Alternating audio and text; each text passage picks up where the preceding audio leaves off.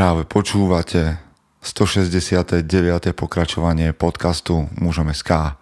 Moje meno je Peter Podlesný a budem vás aj dnes prevádzať pri premýšľaní o tom, čo to znamená byť mužom v 21. storočí. Vítam všetkých veteránov, aj tých z vás, ktorí idú náhodou okolo. Vítajte priatelia pri najdlhšie trvajúcom, najpravidelnejšom podcaste pre mužov. A keď hovorím pre mužov, tak tým myslím pre mužov. A dúfam, že som sa nedotkol vás, dámy, ktoré nás počúvate, že som nejaký exkluzivistický a podobne. Ja som rád, že si tu viete nájsť to svoje a nech to už je čokoľvek.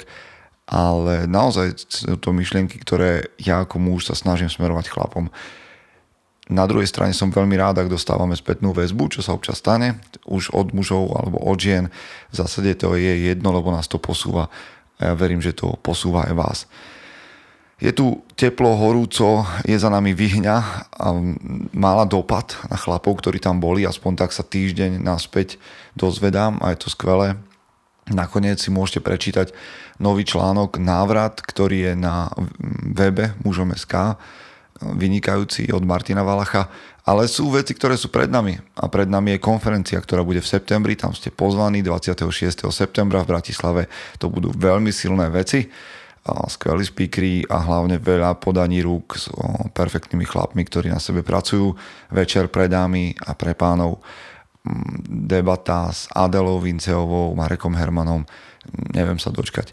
A otvára sa o mnoho, o mnoho viac projektov. Už teraz chystáme na budúci rok niečo, mm, čo bude epické a mm, zapojíme do toho plus minus 20 chlapov.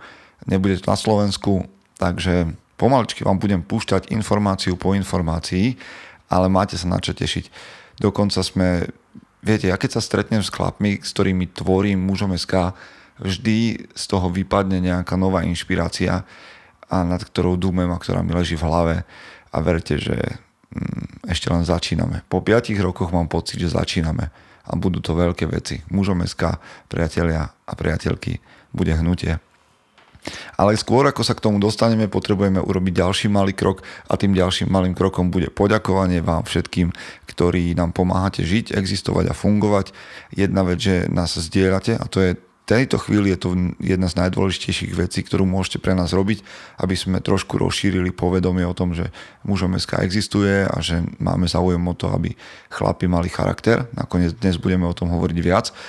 No a potom ďakujem všetkým tým z vás, ktorí nás podporia eurom, dvomi, tromi, tzv. pozvaním na kávu. A je to skvelé, pretože aj vďaka vám mohli vzniknúť Challenge Coin, o ktorých urobím video zanedlho a určite sa k vám dostane. Dobre priatelia, dnes teda budeme hovoriť o knihe Miloša Doležala, ktorú mám od Juraja Kozáka. Juraj, vďaka za to, že ma zásobuješ skvelými tipmi na knihy a dnes budeme hovoriť o knihe Miloša Doležala Čurda z hlíny a je to celkom také príznačné pre tento čas, pretože prednedávnom sme si pripomenuli výročie smrti a mm, vlastne takých československých hrdinov, ktorých sa hovorí málo a o nich budeme hovoriť aj v nasledujúcich chvíľach, aspoň tak okrajovo. Priatelia, ideme do zvučky a máte sa na čo tešiť.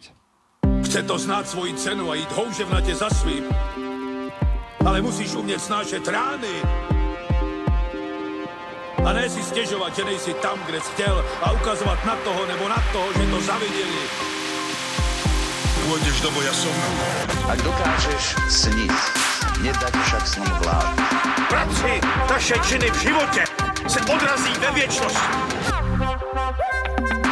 Kde je vôľa, tam je cesta. Istý druh krásy. Zaslužte si své štíty! Ďalšia kniha, ktorá nás čaká, nebude ničím pozitívnym. Dnes sa pripravte na spršku negatívnych vecí a veci, ktoré nie sú hodné nasledovania, ale ako som spomenul na mojom Instagrame, ktorý, ako zvyknem hovorievať, ak nesledujete, tak neviem, prečo ste na Instagrame.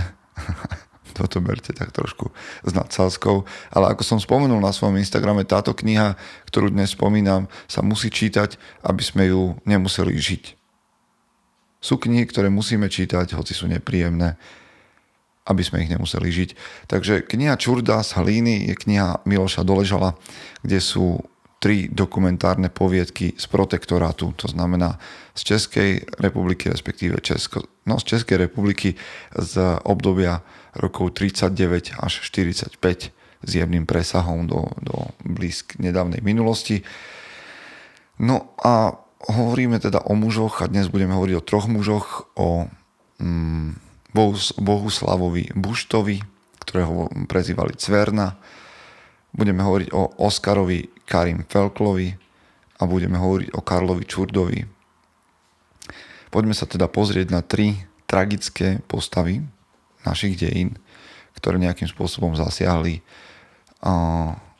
do, do vývoja možno v tých mikropríbehoch druhej svetovej vojny. Tak a, a teda Bohuš, ktorého som spomínal na začiatku, Bohuslav Bušta, mm, žijúci v dolní Cerekvi na Vysočine. 32-ročný muž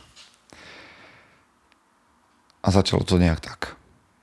Bohuši, tady to podepíš. Zaručuji ti, že sa budeš mít rozhodne líp, než s jehlou a nití. U nás si oči ne- neskazíš. Tomu věř. Blbče. Nemci to vyhrajou a budem sa mít dobře. Bohuž Bušta, ústríce hoteliera, podepisuje přihlášku do NSGSA, Národne socialistickej gardy slovanských aktivistů, ve které stojí Jsem pohotový bezpodmínečne splniť program vůdce a řížského kancléře a Hitlera se slibem vojenské věrnosti. Scházejí se ve sálku Policerova hotelu, zdraví se hajlováním, čtou si Hitlerovi projevy, nechají se před oltáříkem sestaveným se svastiky orlic a portrétu vůdce fotit. Občas je přijde pozbudiť vedoucí z hlavy, pupkatý Löffler s masitou tváří, ktorý však musí následne rukovať do Wehrmachtu na ruskou frontu, odkud im do Cerekve píše aby i oni, vierní aktivisté, vstoupili do boje s ruským bolševizmem a přihlásili sa na východní frontu podpořiť myšlenku vítězné a věčné Germánie. Komu by sa však telo z tepla hotelové kuchyne do stalinské Sibérie? Takže sa stretávame s krajčírom, s chlapikom, ktorý mohol mať štandardné o, živobytie a nakoniec ho ale zviedli na to, že sa bude mať lepšie.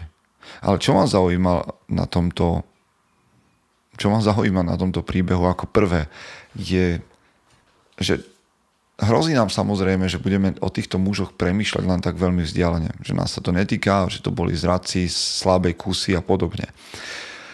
Ale zoberte si, že, že tento bohouš bol obyčajný chlapík, ktorý sa len chcel mať v živote lepšie. A to, čo mne prvé udrelo do, do nosa, do hlavy, je slovičko oportunizmus. Oportunizmus je to prispôsobenie sa okolnostiam bez nejakých zásad. Mám, chcem prospech, okamžité výhody. Takže tento oportunizmus, kedy si človek siahne po výhodách aj keď možno tej myšlienke nie je úplne oddaný. Veď nakoniec všetci tí, ktorí napomáhali veľkej nemeckej ríši, teda z Čechov a Slovákov, koľky z nich išli bojovať dobrovoľne na východný front do zimy s Rusmi. Tí, ktorí nemuseli, že by sa tam prihlásili. A to mi príde ako taký oportunizmus, ale chcel som ho vytiahnuť a počiarknúť len preto, aby si sa ty sám a ja sám seba opýtal, či nie som bohouš, bušta. Či nežijeme oportunisticky, či to, čomu veríš, to, čo deklaruješ pred ľuďmi, je tvojim vnútorným presvedčením a žiješ to do detailov. Ak nie, tak nemáš právo ukazovať prstom. A ja nemám právo ukazovať prstom na buštu. Minimálne nie v tomto. Možno v iných veciach a pozrime sa na to. Bohuž Bušta bol zvaný Niť, alebo pod, teda mal ako agent meno Niť, um, robil vlastne takého agenta, ktorý sa vždy infiltroval do nejakej bunky partizánskej alebo podzemnej, vytiahol, vylákal odtiaľ tých mm, bojovníkov, partizánov a nechal ich chytiť. A takto sa to udialo aj tu. Ze, ze záhradecké pošty Bohouš volá velitele jakt komanda protipartizánskeho stíhacího oddílu Josefa Mischingera a oznamuje čas schůzky.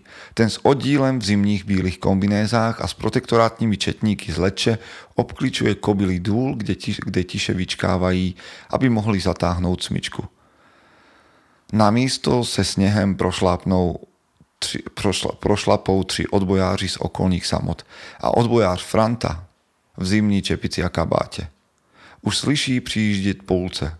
Ten ve chvíli, kdy odbojář sjede k odbočce, vypne motor a chce opřít motorku. Uslyší zařvání do lesa. Halt! Ruce vzhůru! Halt! Nikto ani chnout.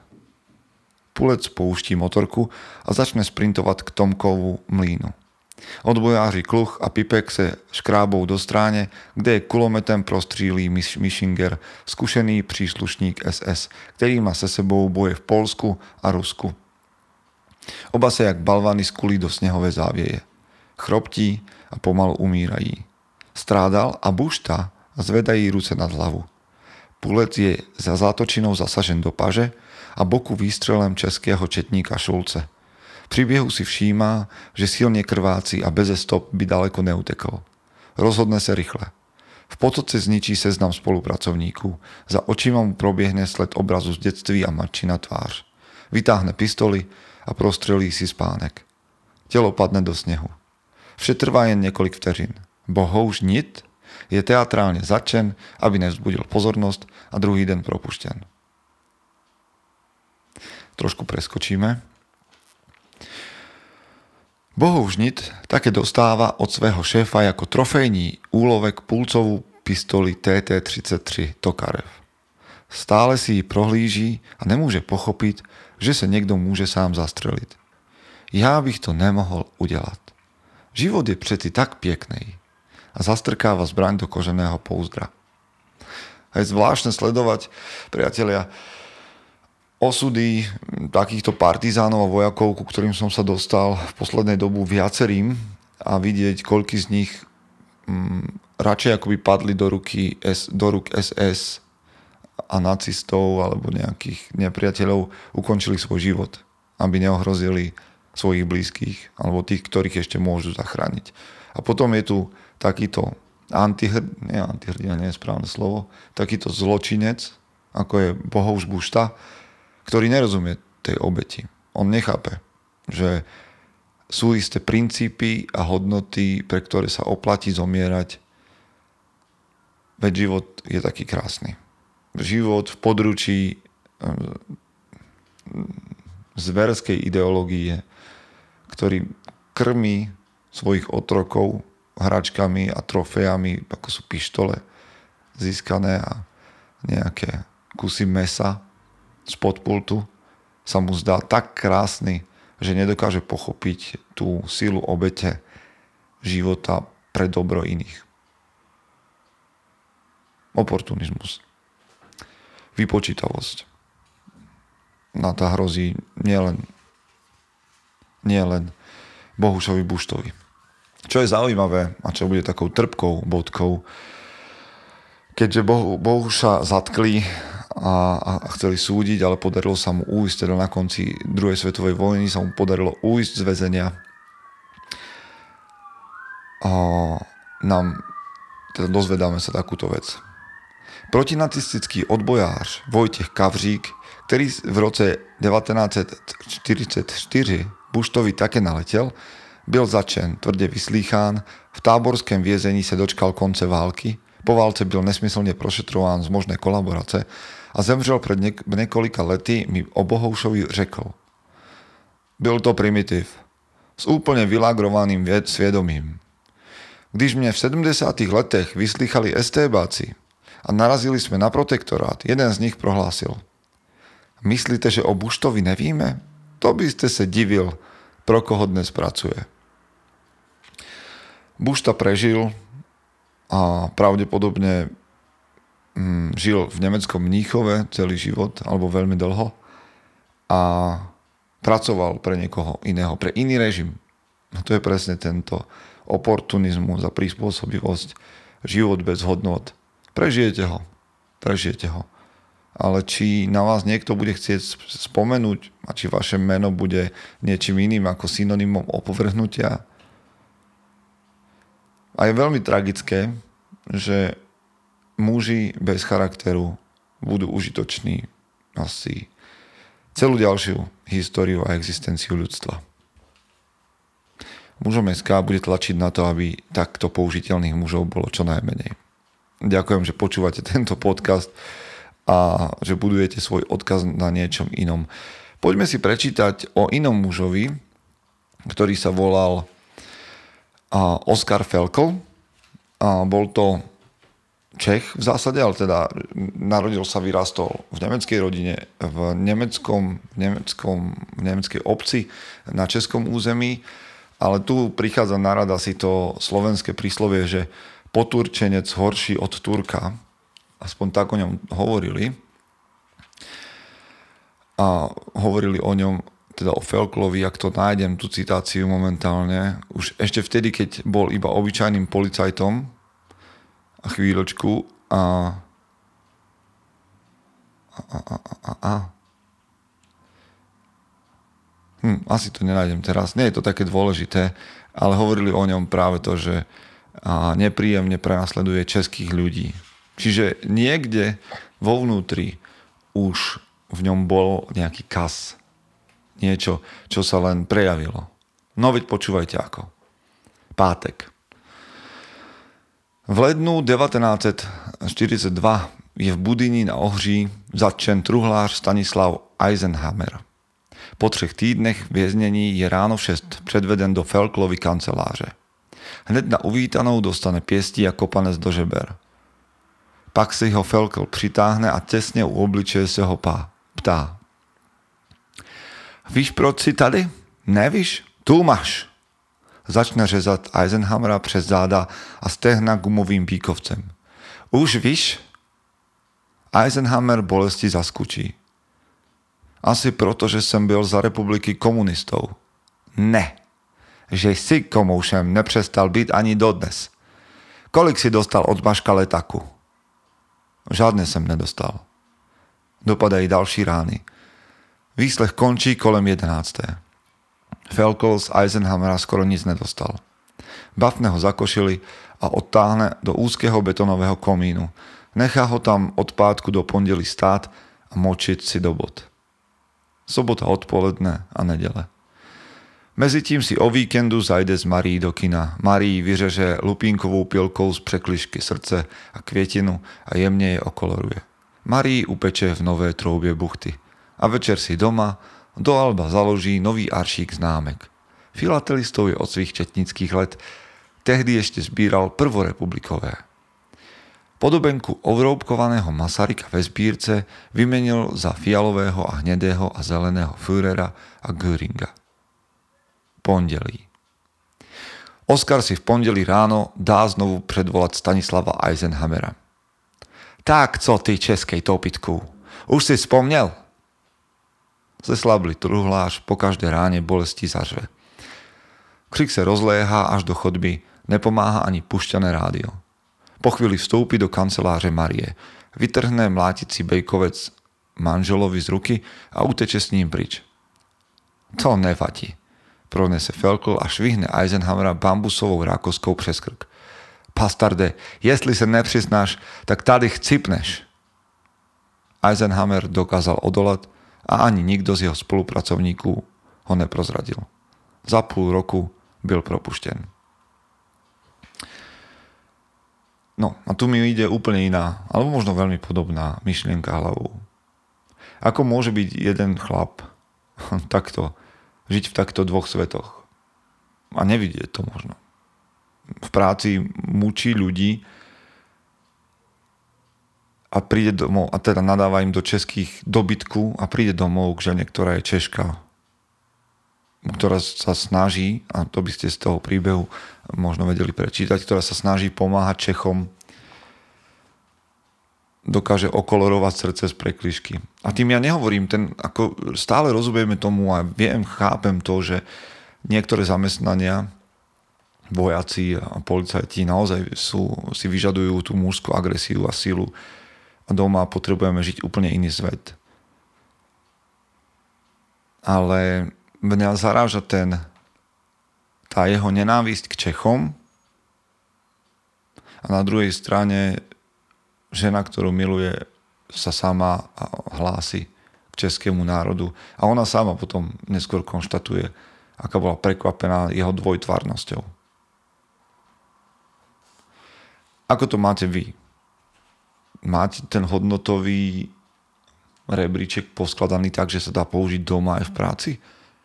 Akože ste, žijete integri- integritu? Žijete integritu? Alebo žijeme integritu? To je, to je moja otázka.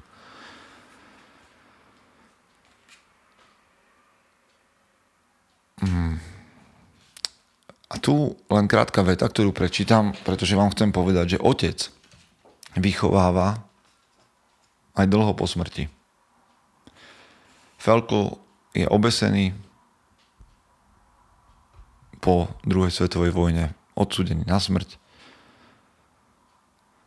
A jeho manželka Márie odchádza preč do Krušnohorského mnedence, zamiluje sa tam, znova sa vydá za Zikmunda Jakovicu, o 15, o 15 rokov staršieho Slováka, maďarského pôvodu.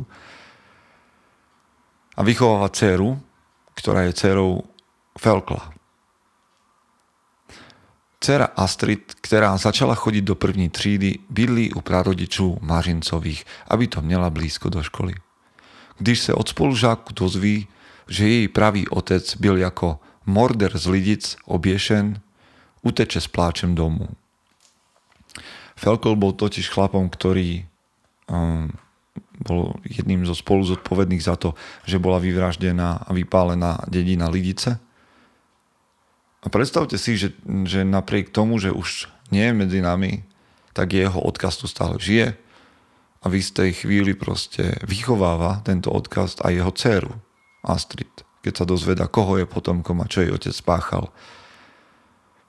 No a znova, nikto z nás nie je vrahom z Lidic, ak nás počúva nejaký podobný človek, tak to nie som rád. Ale každý sme nejakým spôsobom chrobačný. Pamätajte si, že váš odkaz bude vychovávať vaše deti, aj keď tu nebudete. Nebudeme. Dokonca aj živý, neprítomný otec necháva svojim životom odkaz a výchovu. Hej. Neprítomný otec vychováva možno ešte viac ako prítomný. No, to asi nie je pravda, ale neprítomný živý otec vychováva a jeho jeho neprítomnosť môže mať o mnoho tragickejší dopad ako toho, ktorý je prítomný. No, trošku sa v tom motám, snad si to vyložíte správne. Ešte vám prečítam o tom Felklovi, čo, mu, čo povedala jeho manželka. V roce 2006 vypátrá navštíví Marii Jakovickou v jejím německém bydlišti badatel a vydávatel Jiří Červenka. Elegantní, vitální dáma Červenku přijme ve svém domku a je ochotná s ním ovšem otevřeně mluvit. A on neumí, neuhýbá od přímých otázek. Když se jí zeptá, jak si vysvětluje, že se Oskar Felkl dopouštěl týraní českých lidí, překvapeně odpoví. Já bych to do něj nikdy neřekla. On na mě dělal úplně opačný dojem byl hrozně milý. Že by mohol môj muž takhle týrať lidi, to mne na mou duši opravdu nikdy nenapadlo. Byl to takový klidný, milý člověk. On s každým dobře vycházel. Říkala jsem mu Kari. Tak sa len vráťme k tomu, ako žijeme integri- integritu, kdekoľvek sme. Posledná vec, posledná vec, posledný príbeh je príbeh Čurdu. A Čurda bol jedným z mužov, ktorí boli vlastne súčasťou operácie Antropoid, to znamená Gabčík s Kubišom.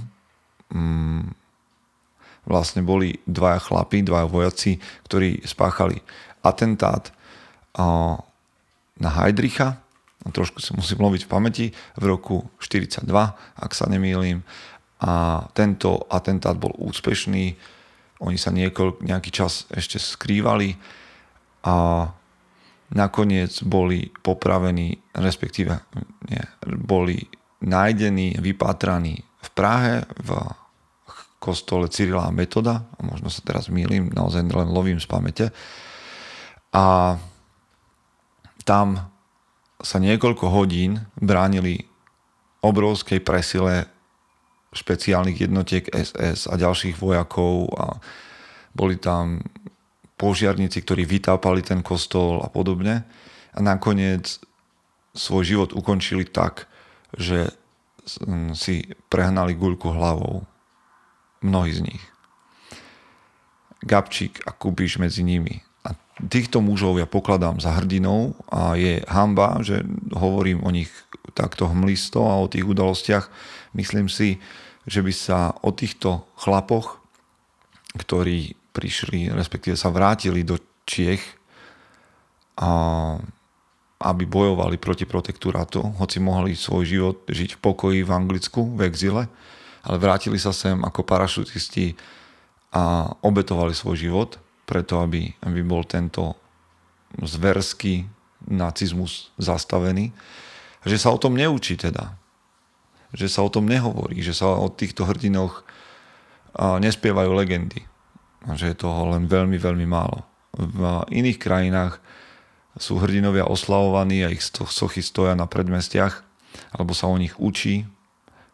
A Viete, aby som vám tu mohol rozprávať o Rooseveltovi a mnohých ďalších mužoch, ktorých ja sám obdivujem, ale v našej tradícii, v našich dejinách veľmi málo hovoríme o, o mužoch, ako bol, ako bol Masaryk, alebo Štefánik, alebo Gabčík, Kubiš a ďalší. No ale jedným z týchto mužov z jednotky a s jedným z priateľov Gabčíka a Kubiša bol a práve tento chlapík, o ktorom si budeme čítať, ktorý s nimi prekonal výcvik a volal sa Čurda, vystupoval ako agent, respektíve ako vojak pod menom Vrbas a neskôr ho prijal meno Jerhot. No, poďme na to.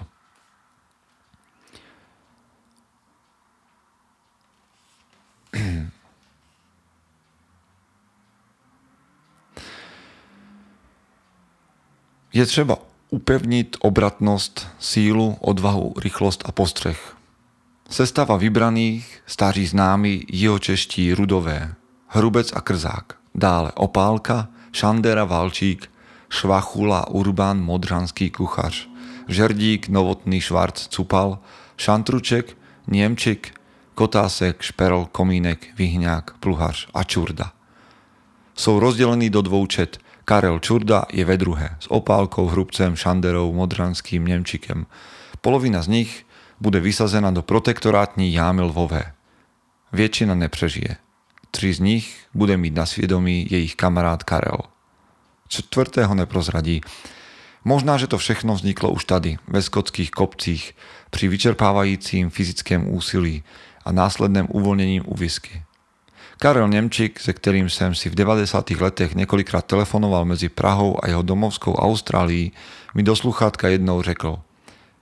Karel měl fyzickou vý- sílu, ale slabou výdrž. Měl jistý sklon k dobrodružství, byl od nás starší a dosť se vychloubal, co všechno před válkou zažil. Mnoho toho napovídal, spíš bych ale řekl, že nažvanil. Zvlášť, když se napil, byl frajerem až na púdu. A dnes som to už raz spomenul. Maličký kas. Maličký kas charakteru. Muž stojaci na pomedzi medzi hrdinstvom a zločincom. Medzi netvorom a hrdinom. Predstavte si Karla Čurdu, ako stojí na, na, na ostri noža a je na ňom, alebo možno na akomkoľvek vetre udalosti, aby ho preklopil na jednu alebo na druhú stranu. No pozrite, ako hodnotili jeho veliaci v Anglicku. Vojáci, ošlehaní skotským podnebím, ešte více spevní, zdrsní. Major Young po konzultácii s dalšími britskými instruktory napíše do Čurdova listu. Telocvik dobrý. Boj zblízka dobrý. Polní cvičení dobrý, strelecký výcvik dobrý, měl těžkosti s novým spôsobom strelby. Výbušniny veľmi dobrý, písemka 96%, prakticky pomalý, ale spolehlivý. Spojení veľmi dobrý, 10 slov za minútu.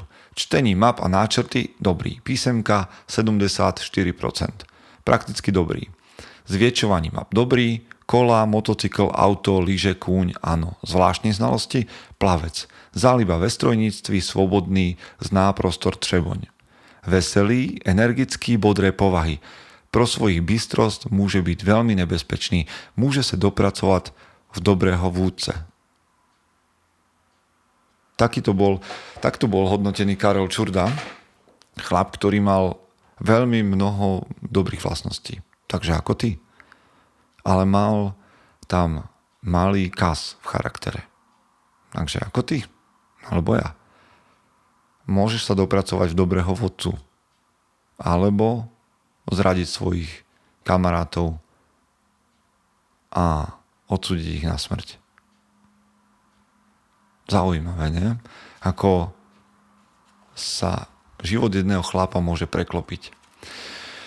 No a potom nie je ten svet čierno samozrejme. Čurda bol vysadený, mal byť súčasťou operácie Antropoid a mm, verím, že chcel v istej dobe naozaj zastaviť um, protektorát alebo zničiť protektorát ako taký. Ale keď sa zozvedel, čo sa deje, že po atentáte na Heidricha zhoreli Lidice a že Nemci sa vyhrážajú ďalším zabitím rodín, všetkých, ktorí mali akúkoľvek účasť. A naozaj sleduje v novinách popravy mnohých, pretože tam neboli zabití len, tam neboli zabíjani len vojaci, ale ktokoľvek sa s nimi stretol, ktokoľvek im podal ruku alebo ukázal eh, cest, eh, cestu, eh, povedal, kde je najbližšia ulica, tak bol veľmi často popravený alebo ho už nikdy nevideli, odvezený do nejakého z táborov. A tak Čurda premýšľa, čo s tým, hm, píše s matkou a sestrou, u ktorých sa skrýva anonymný list, aby zastavili zabíjanie Nemci, pretože hm, to boli Gabčík a Kubiš, ktorí zabili no, Heidricha. Ale tento dopis, tento, tento list nepomáha a tak sa Čurda vyberie prihlásiť hm, oficiálnym orgánom a potom asistuje, hej, vlastne všetkých natrie, všetko prezradí a potom asistuje Nemcom pri o, identifikácii mŕtvol, hm, keď teda sa chlapi dočkajú svojho konca v tom kostole a zastrelia sa. No a toto by sa možno dalo pochopiť. Chcete zachrániť svoju rodinu, chcete zastaviť zabíjanie a viete, že tí vaši kamaráti z roty sú aj tak pripravení zomrieť. Dobre, vieme tomu nájsť nejaký vieme tomu nájsť nejakú, nejaké vysvetlenie. Ale to, čo sa deje potom, samozrejme Čurda dostane odmenu, obrovský balík peňazí a stane sa nadšeným z toho, ako o tom píše Miloš Doležal, nadšeným spolupracovníkom gestapa. A má na zodpovednosti aj zodpovedný za smrť mnohých ďalších ľudí. Stane sa takou hienou, ktorá naháňa svojich vlastných a hádže ich do do rúk priamo nacistom a SS a tak ďalej. Stane sa z neho alkoholik a chlap bez akýchkoľvek zásad a hodnot. Čurda, Jerhot, ktorý je neskôr popravený a nebol ďaleko od toho, aby sa stal hrdinom. A teraz mi prichádza na um takéto cynické, že lepšie živý zbabelec ako mŕtvý hrdina? Čo myslíte? Ja som asi naivný. Ale chcel by som asi, ak by som sa mal rozhodovať, skončiť ako mŕtvý hrdina, ako živý zbabelec. Lebo mŕtvý hrdina vychováva lepšie ako živý zbabelec. 2018. Nie, nie, Aha, jasné. Túto. 2018. Pri venčení psa a především pri nákupech v obchode Albert na Pražském chodově potkávam v posledních letech pravidelne starší paní. Jej tvář mi niekoho pripomína. Jenže koho? Ten pohled, postavení očí, nos. Až teď, v září 2018, mi badateľ Jaroslav Čvančara zdelil, že se mu konečne podařilo vypátrat, kde žije dcera, dcera Karla Čurdy a Karoliny Jirákové. Na Pražském chodově. O svém pokrevním otci se ale baviť nechce.